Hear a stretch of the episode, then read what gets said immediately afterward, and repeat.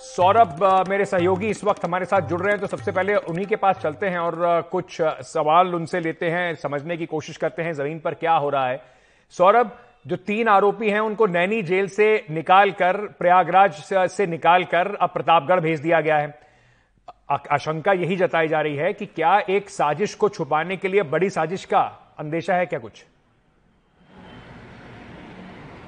देखिए साजिश आ, की जाँच तो जैसे आपने बताया कि न्यायिक आयोग बन गया है वो कर रहा है और इधर प्रयागराज के कमिश्नर हैं, उन्होंने भी एक तीन सदस्यों की एक एसआईटी बना दी है, जो कि पूरे मैटर को इन्वेस्टिगेट करेगी। जो एसआईटी हैं, वो एडिशनल सीपी लेवल के अधिकारी हैं, सतीश चंद्र। वो हेड करेंगे इसमें एक ज्वाइंट कमिश्नर और एक लीगल एक्सपर्ट है। ये तीन लोगों की कमेटी बनाई है, जो लोकली ये पूरा जो हत्याकांड हुआ है, इसको इन्वेस्टिगेट करेंगे। अब चूँकि नैनी जेल में अतीक का छोटा बेटा, जो सेकंड नंबर का बेटा है, अली वो बंद है और अतीक के तमाम गुर्गे हैं, वो नई जेल में बंद हैं।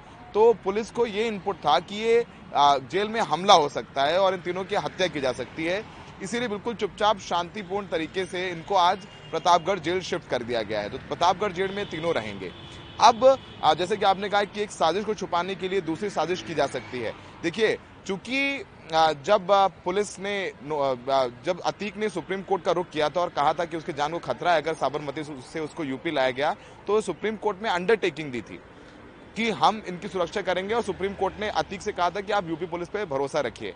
और अतीक का और अशरफ का बयान भी है कि उसकी हत्या कर दी जाएगी तो दोनों की आशंका तो सच साबित हुई। तो सुप्रीम कोर्ट सवाल पूछे उससे पहले ही मुख्यमंत्री जी ने एक न्यायिक आयोग बना दिया कि देखिए, न्यायिक आयोग बना रहे हैं। और ऐसे में न्यायिक आयोग बनाने के बाद भी अगर इन तीनों को, की जान को खतरा हो जाता है, कोई थ्रेट हो जाता है या हत्या हो जाती है जो जैसे कि अतीक और अशरफ की हो गई इतनी सैकड़ों पुलिस के होते हुए भी तो ऐसे में ये प्रॉब्लम और बढ़ जाती है यूपी सरकार के लिए। इसीलिए दो जाँच आयोग बना दिए गए, एक नया एक न्यायिक जाँच आयोग, जिसके बारे में आप बता रहे थे रिटायर्ड जस्टिस इसको हेड हेड करना और एक पुलिस कमिश्नर ने बना दिया है जाँच आयोग, जो कि लोकली इस पूरे मैटर को इन्वेस्टिगेट करेगा कि इनका मोटिव क्या था। जी।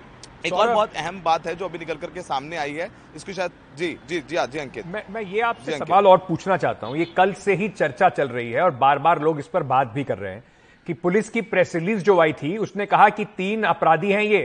तीनों बड़े युवा अपराधी हैं अट्ठारह वर्ष से तेईस साल के अपराधी हैं। तीनों अलग अलग जगह से आते हैं। इन तीनों को अलग अलग जगह से क्या कैसे ये इकट्ठे हुए कैसे ये प्रयागराज पहुँचे प्लानिंग जो की गई, इन, अगर ये इतने छुटभैया अपराधी थे तो इन तीनों के पास विदेशी हथियार कहाँ से आ गए? पूरी प्लानिंग जो है, क्या इसके, इनके पीछे कौन है? इसको लेकर भी कुछ जाँच चल रही है। बिल्कुल जाँच चल रही है। देखिए, न्यायिक आयोग, अभी तो वो जुडिशियल कस्टडी में है।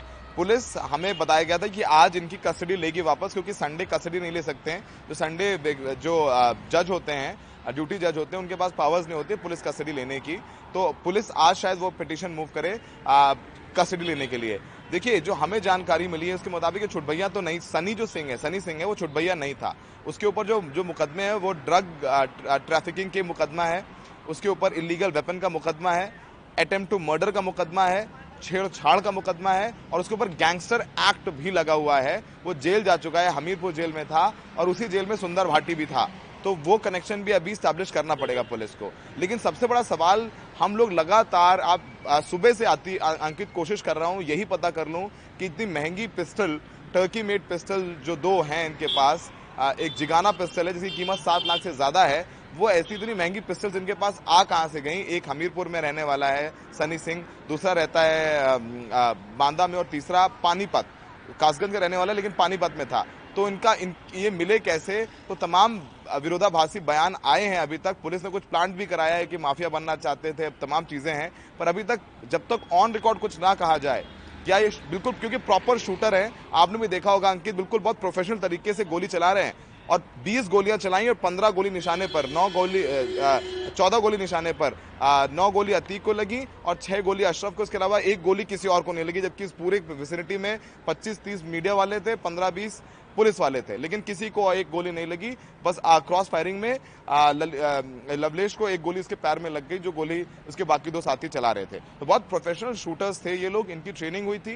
इन्होंने अपने बयान कुछ बदले हैं इनको किसी ने मारने के लिए भेजा था। और इस बीच अतीक ने भी कुछ शायद लेटर्स हैं जो मरने के पहले लिखे हुए थे। उसकी वो बड़ी खबर है उसकी पुष्टि थोड़ी देर में थोड़ी देर में कर पाएँगे। कुछ लेटर्स उसने मरने से पहले लिखे थे और वो शायद लेटर्स जो उसके वकील है वो सुप्रीम कोर्ट या हाई कोर्ट भेजेंगे। तो अभी वो भी जानकारी आनी हम्म। बाकी है। अभी काफ़ी कुछ है स्टोरी में काफ़ी ट्विस्ट एंड टर्न्स होने बाकी हैं। सिर्फ़ इतना कह देने से कि वो माफिया बनना चाहते थे अतीक से बड़ा डॉन बनना चाहते थे इसलिए उन्होंने हत्याकांड की। इतना सीधा मामला लगता नहीं बिल्कुल क्योंकि ये बड़ी इंपॉर्टेंट बात है। अगर जो आप जो बता रहे हैं कि भाई अगर ये छोट भैया थे नहीं थे क्राइम में अगर इनकी एंट्री थी, बड़े माफिया बनना चाहते थे, पर ये एक बड़ी साजिश है जिसमें पैसा लगा होगा, लोग लगे होंगे ट्रेनिंग लगी होगी, पूरी तैयारी लगी, एक कैमरा भी इनके पास से मिला, एक माइक आईडी भी मिला, तीन फर्जी मीडिया के आईडी भी मिले, दो बंदूकें जिनकी बात कर रहे हैं, लाखों रुपए में उस बंदूक का खर्चा होता है तो ये सब चीज़ें कहाँ से आई, किसने दी, इसका खर्चा किसने उठाया, ये सब बड़े सवाल हैं, सौरभ। बिल्कुल देखिए, जैसा जितना एक पत्रकार के तौर पर समझ में आता है कि पूरे 20 लाख रुपए का तो खर्चा सामने दिख रहा है। तीनों पिस्टल की कीमत मिला लें। रहने का, आने जाने का, मीडिया माइक बनाया, होटल में रुके, स्टेशन के पास एक लॉज है, उसमें रुके। तमाम बीस लाख का तो खर्चा आ गया तो बीस लाख रुपए इनके पास आए क्यों? और माफिया बनना चाहते थे तो अतीक के इतने नज़दीक कैसे पहुँच गए? सवाल देखिए, जब आप अतीक को साबरमती से प्रयागराज लाते हैं तो बॉडी कैमरे लगाते हैं, बुलेट प्रूफ पहनाते हैं, वज्र वाहन में ले जाते हैं। जब आप साबरमती से लेके आते हैं प्रयागराज, और उस प्रयागराज में, जो कि अतीक का स्ट्रांग होल्ड का इलाका है जहाँ के शूटर्स है वहाँ पर सिर्फ़ पंद्रह से बीस पुलिस वाले। उसमें भी आपको याद होगा बड़ी इंटरेस्टिंग बात बताता हूँ अंकित आपको पिछले साल आपको याद होगा रोहिणी जेल में गोगी का मर्डर हुआ था। जो गैंगस्टर गोगी के, के कोर्ट के अंदर। और तीन सेकंड के अंदर वहीं जो हमलावर थे उनको जो स्पेशल दल के कमांडो ने उन्होंने मार के ढेर कर दिया तो वहीं मर गए थे। तो इन्होंने 20 राउंड फायर किए पुलिस वालों ने एक राउंड फायर नहीं किया। तो बहुत सारे सवाल हैं, इनका जवाब न्यायिक आयोग करेगा। जाँच पुलिस अभी ये कह रही है, हमारे कुछ बड़े अधिकारियों से बात हुई यूपी पुलिस के। वो कह रहे हैं कि आप लोगों को तो सिर्फ़ खराब दिखता है। देखिए, हमारे कितने जो पुलिस वालों ने जबाज जबाज तरीके से उनको पकड़ लिया, जबकि आप वीडियोज़ है, वो कह रहे हैं, सरेंडर सरेंडर। और जिनके हाथों में हथियार थे, उन्होंने नहीं पकड़ा। जिनके हाथों में हथियार नहीं थे, उन्होंने हिम्मत दिखा के पीछे तो पकड़ा। जब गोलियाँ चली तो ये पुलिस वाले पीछे हो गए। तो अभी बहुत बड़े सवाल हैं, बहुत सारे सवाल हैं। आप ठीक है, अतीक अहमद, बहुत बड़ा माफिया था, गुंडे, गुंडा था, सौ मुकदमे थे, दोषी करार था Umesh Pal. Murder kidnapping case में उम्र कैद की सजा थी, सब कुछ था। लेकिन न्याय से बढ़कर तो कोई नहीं और पुलिस कस्टडी में मौत हो जाए तो सबसे बड़ी चूक यही है। और फिर आप ये मत कहिए कि हमारे प्रदेश में तो लॉ एंड ऑर्डर अच्छा है, जहाँ पर सैकड़ों पुलिस वाले हैं, वो अतीक अहमद की हत्या कर देते हैं अशरफ अहमद की हत्या कर देते हैं। तो वो एक बहुत बड़ा सवाल है, और सबसे बड़ा सवाल अंकित जो है, ये तीनों हमलावर हैं, जिसका जवाब अभी तक नहीं मिला है हमें। इन्होंने सरेंडर करने के बाद धार्मिक, हिंदुओं का धार्मिक नारा क्यों लगाया? क्या इनकी मंशा प्रदेश में दंगा कराने की थी?